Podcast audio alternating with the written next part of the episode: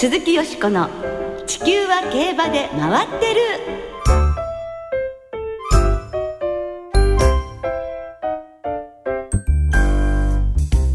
る。皆様こんばんは。お元気でいらっしゃいますか？鈴木よしこです。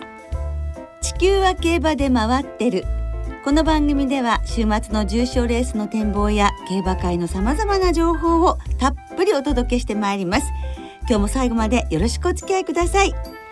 そして今宵ご一緒してくださいますのは小林正美アナウンサーです。こんばんは、小林です。よろしくお願いします。お願いいたします。いやいや、小林さん、先週川崎でひな祭りデビューを果たしました藤田七子騎手ですけれども、土曜日曜は中山で3倉騎乗いたしまして、もう本当に多くのファンの方が声援を送ってらっしゃいましたね。すごかったですね。土曜日の朝かと思うくらいのね、もう本当にでございまして、注目度は本当高いですよね。そして今週末は土日とも中山で騎乗なんですが、7倉に騎乗数増えました、来週火曜日の15日には高知競馬場での騎乗も決まりました。国内現役女性騎手最多勝利をマークしている高知の別府舞騎手と同じレースで騎乗するということで、またまた大きな話題を集めそうですよ ね。そして17日にはプロ野球のオープン戦の始球式にも参加されるということで、もう引っ張りだこなんですが、何よりね、初勝利待ち遠しいですね。そうですね、体に気をつけて頑張ってほしいと思います。さて今週は26日に行われるドバイワールドカップで各レースへの招待を日本の関係者が続々と受諾しましたね。ここまで出走を表明しているのは10頭です、ドバイワールドカップに北港樽前、シーマクラシックにドゥラメンテ、ワンアンドオンリー、ラストインパクトの3頭、ドバイターフにリアルスティール、そしてアルクオーツスプリントにベルカント、ゴールドカップにはネオブラックダイヤ、 UAE ダービーにラニオンザロックス、ユーチェンジが出走します、10頭の参加ということで、ドバイでの日本馬の活躍、本当に心から期待したいと思います。さあこの後のコーナーはよしこさんと米田アナウンサーの進行でお聞きいただきます。鈴木よしこの地球は競馬で回ってる。この番組は JRA 日本中央競馬会の提供でお送りします。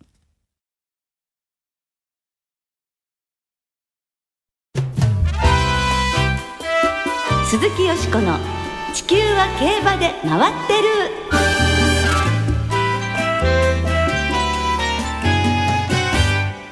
パソコン競馬ライター市丸博さんによる春の3歳クラシック大展望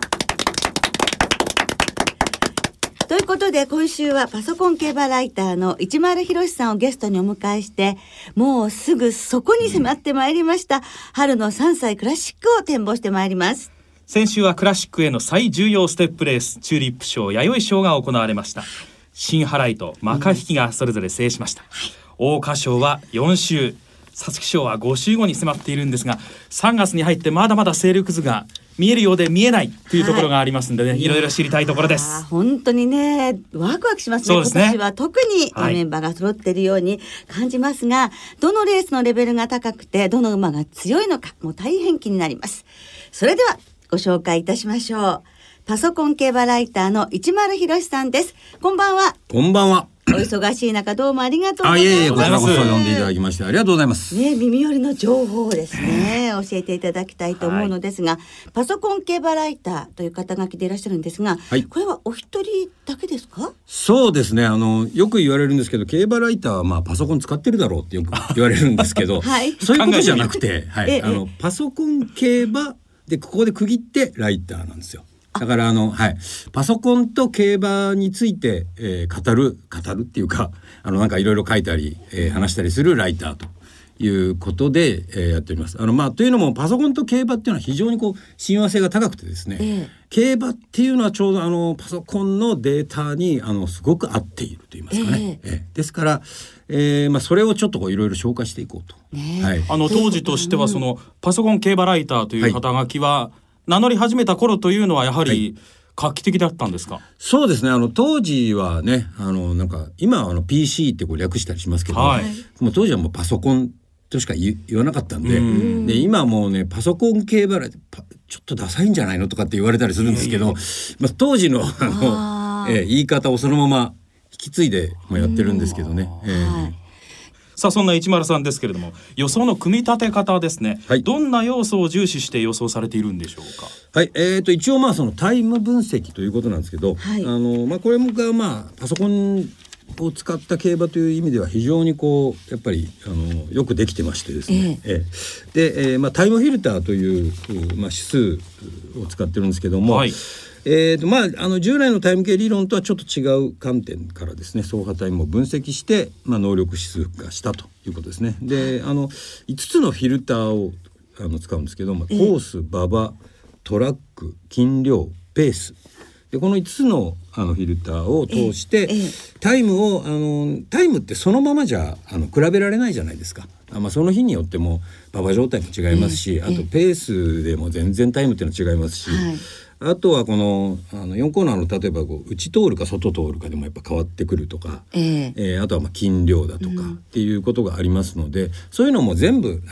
面倒くさいことはこっちでやりますよっていうことですね。で、面倒くさいことはこっちでやって、最後にポンって出てきた指数を使って、予想していただこうということで始めたんですけど、もともと市村さんはどんなきっかけでその競馬にご興味を持ち、はい、そういった指数ですとかそのタイムですとか、はい、そういうことに芽生えていかれたんでしょうか。もともと僕が競馬始めたのもすごい昔の話で恐縮なんですけど、カツラのハイセイコの旅を見て、あの頃からなんですけど、で昭和54年、はい、はい、で CB クロスが好きになりまして、当時ねもうどんじり教習のもう一頭だけ真っ白い馬がなんか一番後ろにいて、なんか故障したかというぐらい後ろから直線突っ込んできて勝つっていう、あれがもうしびれまして、はい、あれでもう完全に虜になりまして、それにCB クロスに乗ってた吉永正人さんがミスター CB に乗って、それで鈴木よしこさんがですね競馬界に登場されて、うわーこんな美しい人がね勢力図が一気に変わったって感じですよね。こんな美しい人が競馬について語っていて、うわもういい時代になったなって本当にその時思ったんですけどありがとうございます。いや冷や汗がだから最初は僕も本当にただのアナログの人です。もうただ吉永ファンで、でそれをただ応援してるだけの人だったんですけど、だんだんやっぱり馬券がただ応援してるだけだと馬券がそんな当たらないんですよ、でいつも損してたんですけどでそれで当時西田式スピード指数ってまだやってらっしゃいますけど、これに出会いまして、で西田式のスピード指数を使い始めたら、これあんまり負けなくなったんですよね。で負けないと毎週できるじゃないですか、競馬がもう毎週できるっていうことが僕にとってはもう本当の喜びなんで別に楽しいですもんね。最終的に勝たなくていいんですよ。ちょっと負けてもいいんですけど、あんまり毎週負け続けると馬券買えなくなっちゃうんで、お小遣いなくなっちゃいますもんね。だからもう本当なんていうんですかね、馬券買ってレース見るのがもう何よりのいまだに一番大好きなことなので、それをただやり続けたい。でそれで本当になるほどこういう理論を持ってるとなんかもう自分の趣味がずっと続いていけるっていう、それが嬉しかったんですよね。じゃあどうやってお仕事になってったんですか。でそういうことをやってて、で一方で僕はリクルートという会社にいまして、そこを辞めてフリーのライターになってたんですよ、で基本的にはリクルートのお仕事をやらせてもらってたんですけど、でも競馬が大好きだから競馬の仕事をやりたいっていうんでいろんな出版社にいつも売り込みかけてたんですよね。その頃まだバブルで一月企画書を30本書くとか、競馬最強の法則という月刊誌が創刊することになりまして、でちょっと拾ってもらえて、初めはモンテプリンスの記事とかを書いてたんですよ。東大農場にその頃いたんですけど首謀馬になって、でそこに取材に行ったりとかして、で吉永正人先生に初めて会いに行って、もうなんかドキドキして、もうその時のことはもう未だに忘れないですけどもすごい感動に震えたんですが、それでやらせてもらってるうちにちょうど僕Nifty Serveっていうパソコン通信をやり始めてまして、パソコンと競馬って面白いよなっていうんでちょっとそれを企画書に書いたら、先ほどの法則の名物編集長がそれ面白いなとかってちょっとやってみないかって言って、で連載をいただいたんです、それからなんですよね。すごい。でそれから始まって、はい、今やそのフィルター、はい、すごいですね、はい、すみません長い話いいえだけど情熱があったからこそのねしかも先見の明もあったっていうことですよね。いやいやもうただもう本当好きなだけで、もう未だに大好きですけどとにかく競馬で、お仕事にしたいとか、はいそれのあれだけだったんですけどね、はい、やはり情熱が人を動かすっていうところだと思いますけどねねでタイムフィルターにお世話になってるファンの方もたくさん今ねいらっしゃるということですね。そんなにはもう10当たんないっていう話でもうだんだん有名になってきたんでそんなことはないと思いますが、はい、そんな中でですよこれまでで会心の予想というと、はいどのレースになりますでしょうか。2008年の菊花賞ですね。はい、はいオーケンブルースリーが勝った菊花賞ですがこの時の2着のフローテーションが15番人気だったんですけどこれが本命でして、で3着のアムラクレセントも黒三角だったのでこれも人気がなかったまですね、はい、これが9番人気ですかね。はい、馬連が 17,820 円、3連単が 523,990 円というのが当たりまして両方当たったんですか。そうですねあと3連複の9万円とかいうのが当たりました。それも当たって、はい、締めて199万とかになったんですけどこれおめでとうございます。ありがとうございます。これたまたまで競馬予想 TV という番組で、未然に切って馬券買うんですけどでそこで買ったんでそれで後楽園ウィンズにロケをしまして払い戻しして帯封をいただく場面を撮ってもらったんです。それは派手なオンエアになりましたですねでも宝物ですね。宝物もうそれはもうだからも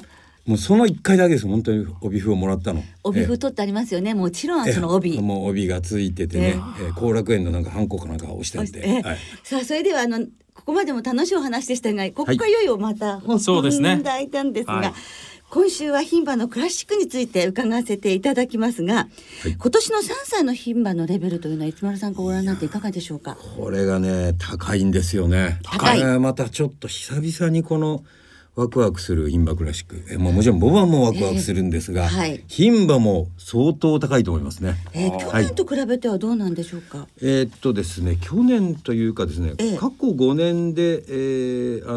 最高なんですよこのメジャーエンブレムがクイーンカップで出した指数が、うんはい、あそうですか。ちょっとねもうだからないぐらい、はい、このメジャーエンブレムのクイーンカップはすごかったんですけど、それにもう勝るとも劣らないぐらいチューリップ賞がすごくてですね。そうですか、今まではもうメジャーエンブレム一強みたいな感じで牝馬言われてきましたが、チューリップ賞はそのぐらい、チューリップ賞終わって僕は3強になったと思ってますね。メジャーエンブレム、シンハライトジュエラー、チューリップはどのあたりがその高いということなんでしょうか。ですねやっぱり基本的にこれ、なんていうんですかねこう、タイムが速くてもハイペースならよくあることなんですけど、はい、タイムが速いっていうのは、はい、これはスローで、上がりがめちゃくちゃ速いんですよね。はい、でそれで質が高くなったっていうのは、はい、これはちょっとかなり本物と見ていいと思いますんで、はいそれで、やっぱりで上位2頭がまたちょっとね、はい、抜けて強かったっていうこともありまして、花差でしたしね。はいで3着以下もちょっと話してますし、はいはい、これは相当な、なんて言いますかねこうレースだったと言っていいと思いますね。はいはい、シンハライトも3戦3勝ということになったわけですものね。はいはいはい、そして今週末にも桜花賞のトライアルが2つ行われるんですが、はい、現時点での桜花賞オークス馬っていうのを挙げていただけますでしょうか。先ほど言いました通りメジャーエンブレムシンハライトジュエラーがちょっとやっぱり今のところは抜けてると思うんですよね。はいなのでそうですね現時点では、この3頭もうっていうかこの3頭で決まるんじゃないかとさえ今思ってますけどね。着2着3着にこの3頭がなると、はいでも、メジャーエンブレムが抜けてるかと思ったのに後の2頭も追いついてきたというところで、はい、市丸さんとしてはどうなんでしょうか。はい、問題の展開ですよねやっぱね。だからメジャーエンブレムは多分もう生かせないと持ち味がもう生きないというのはもう大体もう分かってますんで、例えばこう絡んでいく馬がいるかどうかっていうのはまた、そうですよねメジャーエンブレムにね、はい、違うと思うんですけど当然絡んでいった馬はもう大失速することをこう覚悟した上でいかなきゃいけないんで、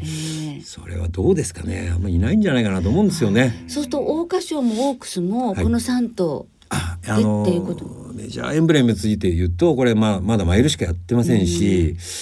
こう客室的にもこのでやっぱこう気象的にも果たしてオークスがどうかはまだ分かんないなと思うんですよね。能力自体ももちろんすごいんですけど、なんでそうですね、だからシンハライトジュエラーっていうのは多分今のところの印象でしかありませんけど、多分距離延長は大丈夫だろうと思うんですけど、メジャーエンブレムについては桜花賞を見てからっていう感じなのかなと思うんですけどね。じゃあその3頭に食い込んでくる穴っぽい馬っていう候補は今週末の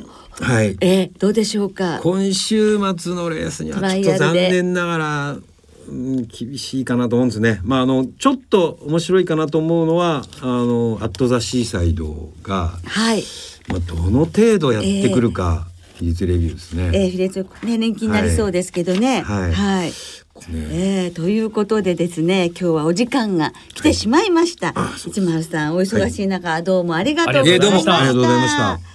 来週も引き続き市丸さんにご登場いただきまして、ボバのクラシックについてお伺いしてまいります。以上、パソコン競馬ライター市丸宏さんをスタジオにお迎えしてお届けいたしました。鈴木よしこの地球は競馬で回ってる。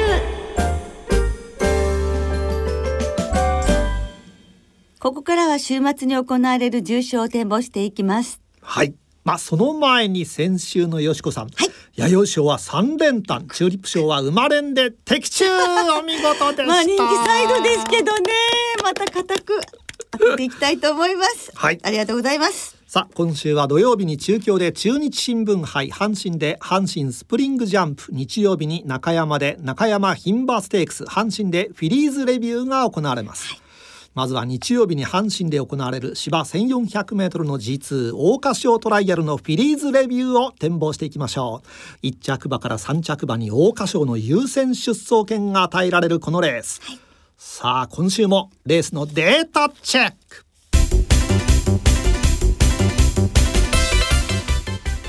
ブギュールスからフィリーズレビューの過去10年のデータをご紹介します。一番人気の副賞率は 40%、 3連単の平均配当は33万6000円、穴を狙います。ブギュールスからポイントは前走の成績、前走が G1 以外で2桁着順なら連帯なし、前走が新馬未勝利地方のレースだと連帯なし、2レース続けて5着以下に敗れていると連帯なし、前走が500万条件またはダートなら2着以下で連帯がありません。そして注目は関東馬、副勝率は関西馬の 16% に比べ関東馬は 32% でほぼ倍の確率です。不器用ですからカトル・ラポールでどうか幸せで。山本でした。山本健アナウンサーでした。なんか小林さん、ちょっと先輩の一言が終わりのようですけど、最初何言ってるかね分かんなかったですよね。不器用ですからって言ったんですよね。それだけです。でもね、雰囲気が出ていましたけれども、カトル・ラポールね、おじさんからのね牝馬たちね、3歳牝馬お嬢ちゃんたちへ、山本健さんからエールが送られたということですね。さあ舞台となります、阪神競馬場、11日金曜日のお昼のお天気晴れです。芝涼ダートが主の発表となっていました、日曜日の阪神は天気予報では曇り、最高気温13度ということです、さあフィリーズレビュー、よしこさんどんな見解をお持ちでしょうか。私はですね、やはり2歳の時から応援をしております可愛い尻尾がトレードマークのクードラパン、やはりここで権利取って桜花賞までなんとか進んでほしいですし、馬がねやっぱりちょっとこう大人になってきた感じがいたしますので期待したいと思います。14番のクードラパンから7番のキャンディバローズ、9番のアットザシーサイド、16番ナタリーバローズ、18番の名将水月、4点馬連で流したいと思います。小林さんは。私はですね、黙ってミルコ・デムーロ騎手ナタリー・バローズから狙いたいと思います。絶好調ですもんね。逆らえません。はい、そうですね。さあ続いて同じく日曜日に中山で行われる芝 1800m ハンデの G3 中山牝馬ステークスを展望していきましょう。こちらもデータチェック。中山牝馬ステークスの過去10年のデータをご紹介しましょう。1番人気の副賞率はわずか 30%、 3連単の平均配当は55万7千円と高配当。ここも大穴を狙います。不器用ですから。年齢別に見ると4歳馬の副賞率が 10% に満たず大苦戦。5歳馬は 25%、 6歳馬 26% と好成績を残しています。前走の距離を見てみると距離短縮組が好成績で、特に前走でボバ相手に 1800m 以上の重賞化オープン特別を走っていた馬が4年連続で馬券に絡んでいます。ただ走るだけじゃない、ひたむきに走るんだ。ハピネスダンサー山本でした。いやー、雰囲気は出てますよね。わかりますけどね、雰囲気はね、はい、ハピネスダンサーということで、でも高倉健さんがJRA のコマーシャルにお出になってた頃を非常に思い出しました。そうですね、懐かしいですね。はい、はい、さあ中山なんですが、はい、中山競馬場11日金曜日お昼の天気は曇り、芝やや重、ダート重という発表でした、はい、日曜日中山競馬場天気予報では曇り空、予想最高気温11度ですから、そんなにね暖かくはないかもしれません、また寒いですね。さあ中山牝馬ステークス、ここはよしこさんどんな狙いでしょう。もちろん8枠15番ルージュバック、もちろんですね。斤量がねちょっと前走よりは3キロも増えてしまうわけですけれど、でも調教見てましたらね、非常に状態が良さそうですし、やはり4歳になってここでやっぱり負けてはいられないと思うんですよ。 G1 ね勝ってほしいですから。ですからルージュバックからいきたいと思います。相手はアースライズ、そしてシングウィズジョイ、シュンドルボンということで、何番ですか？ 4 番、はい、はい、そして12番、16番に15番から流したいと思います、はいはい、小林さんは？私はですね、そのルージュバックなんかこう追い込んで届かないような気がするので、2着か3着にした3連単にしたいと思います、すみません。ちょっとおへそが曲がってるんじゃないですかそれではリスナーの皆さんからいただいた予想もご紹介いたします。はい、お願いします。ムーンレディの2014さん、藤田七子騎手、フィーバーが止まりませんね、うん、初勝利を心待ちにしております。中山牝馬ステークスですが、デビューから応援し続けているアースライズの重賞制覇のチャンスがやってきました。そうですね、強敵ルージュバックとの斤量2キロ差の恩恵を生かして、うん、今度こそやってくれると信じています。全力応援ですとあります、はい、ふだ兄さん、はい、先週日曜日のウィン5、ディレクターの船山アナウンサーが最後だけ外れてウィン4だったそうですね私もウィン4でした。あ、残念でした。今週ウィン5回目に必ずチョイスしようと考えているのは、フィリーズレビューはキャンディバローズ、中山牝馬ステークスはリーサルウェポンです。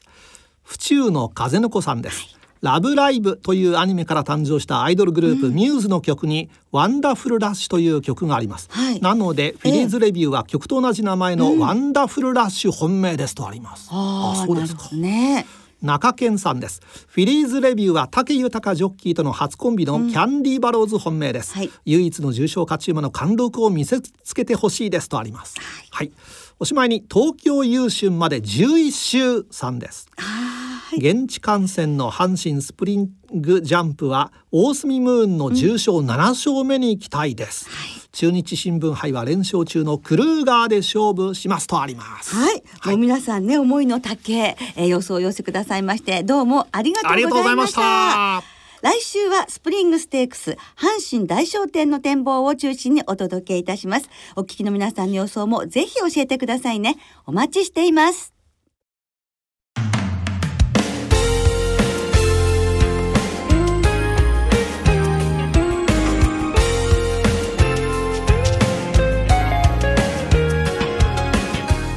お別れの時間となりました。今週末は中山、阪神、そして開幕週を迎える中京の3場開催となります。重賞の他にも土曜日中山競馬場では注目のレース、2着まで桜花賞への優先出走権が与えられるトライアルのアネモネステークスが行われます。私は名将たちまちを応援します。